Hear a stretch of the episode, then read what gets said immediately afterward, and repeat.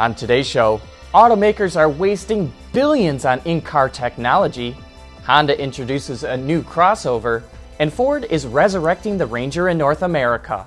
All that more coming right up on Autoline Daily.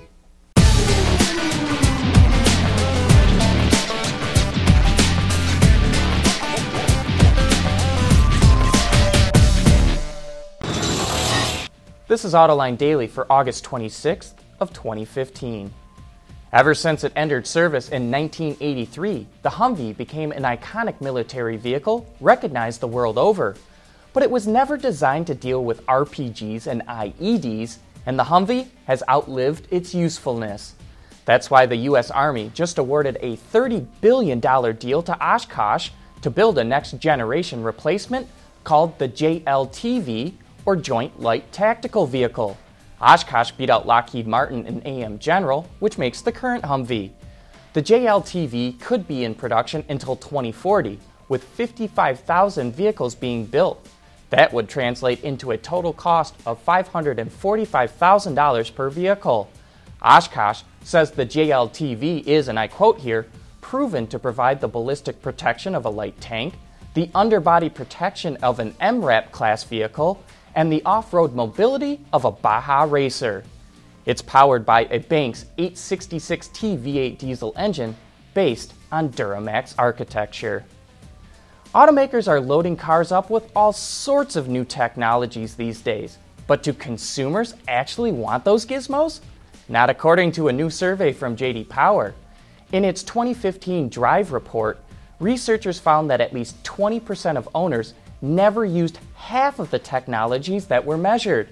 The five most common never used features were in vehicle concierge, mobile routers, automatic parking systems, head up display, and built in apps. JD Power also found that a number of customers don't want Android Auto or Apple CarPlay or in vehicle voice texting in their next vehicle. That's because most owners prefer using their smartphone or tablet. The report says more can be done at dealerships to explain the technologies, but the bottom line is automakers are spending billions on features customers don't have any interest in using.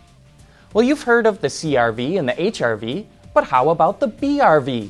We'll be back with more right after this. AutoLine Daily is brought to you by Bridgestone Tires, your journey, our passion, Dow Automotive Systems, breakthrough technologies for lightweight vehicles. Hyundai. Learn more at Hyundai.com. And by Pure Michigan, leading the automotive world in intelligent connected vehicles. We run on brain power. Earlier this year, Ford announced it's pulling Focus and C-Max production out of its Michigan assembly plant.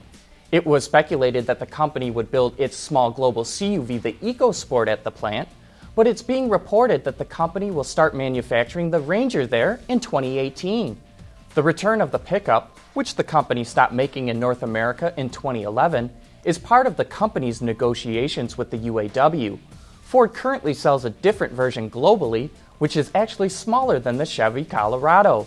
The Global Ranger is an inch shorter in length and 2 inches in width than GM's pickup.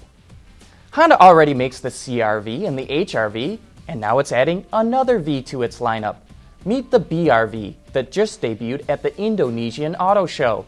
Like some of its other recent reveals, Honda has injected some more energetic styling into the BRV, with multiple long swooping lines down the side and large C shaped wedges in the lower front fascia. The 7 passenger CUV is powered by a 1.5 liter engine that can be mated to either a new 6 speed manual transmission or a CVT. The BRV will hit the Indonesian market in early 2016, then followed by other countries, but it hasn't said which ones yet. Speaking of Honda and auto shows, the automaker will have a new concept to show off in Frankfurt that was jointly developed by its motorcycle and automobile design teams in Japan. Here's an image Honda released of what it's calling Project 2 and 4. And if you're like us, you're not quite sure what the hell you're looking at. We think it could be half of the vehicle from an overhead view. But Honda says the cabinless structure will have the freedom of a motorcycle with the maneuverability of a car and will be powered by a modified version of its RC213V race bike. It's going to be interesting to see what gets revealed. Coming up next, John is back to answer your letters and comments, and you said it. Why Tucson? There's the 17 inch alloy wheels, panoramic sunroof, and the rear view camera. And if that's not enough reasons, the touchscreen nav can help you find a few more. The Hyundai Tucson. And now it's time for some of your feedback. In the aftermath of the terrible accident that cost Justin Wilson his life in last Sunday's IndyCar race, we sure got a great response about whether or not open cockpit race cars should offer more protection for the driver. Family Guy said, given today's available tech, perhaps open cockpit racers should have sensor controlled instant partial or full enclosure to deflect incoming debris. You know, that's an interesting idea. Automakers have looked at sensors that would trigger airbag deployments nanoseconds before any collision takes place. So it's a proactive, not reactive system. Thanks for that suggestion.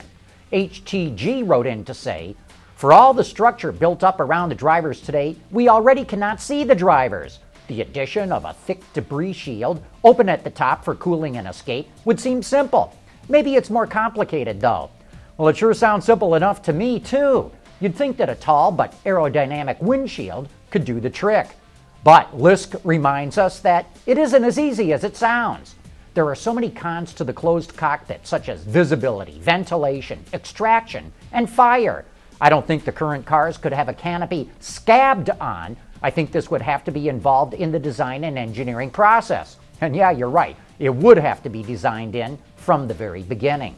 Marshall says, I'm all for the safety of a closed cockpit. All you see now, anyway, is a helmet bobbing around in the car. A closed cockpit would also, I believe, help to reduce driver fatigue. Bob D has an interesting solution. It would seem like a thin, longitudinal, tapered fin could be added in front of the cockpit that could deflect debris and encroachment without interfering with the driver's visibility and is another place to promote sponsors. And I like that kind of out of the box thinking. GM Veteran points out that there's another sport which already dealt with this problem. Perhaps F1 should visit with the folks behind the technologies used in unlimited hydroplane racing. They have used fighter jet style cockpit covers for more than a decade, prompted by driver injuries. Very similar to auto racing and with many of the same risks. They may also have some answers to the good points raised here. Boy, that's a superb suggestion, and I wish we could answer all your letters and comments because there were a lot more of them. But with that, we're going to have to wrap up today's report. Thanks for watching, and please join us again tomorrow.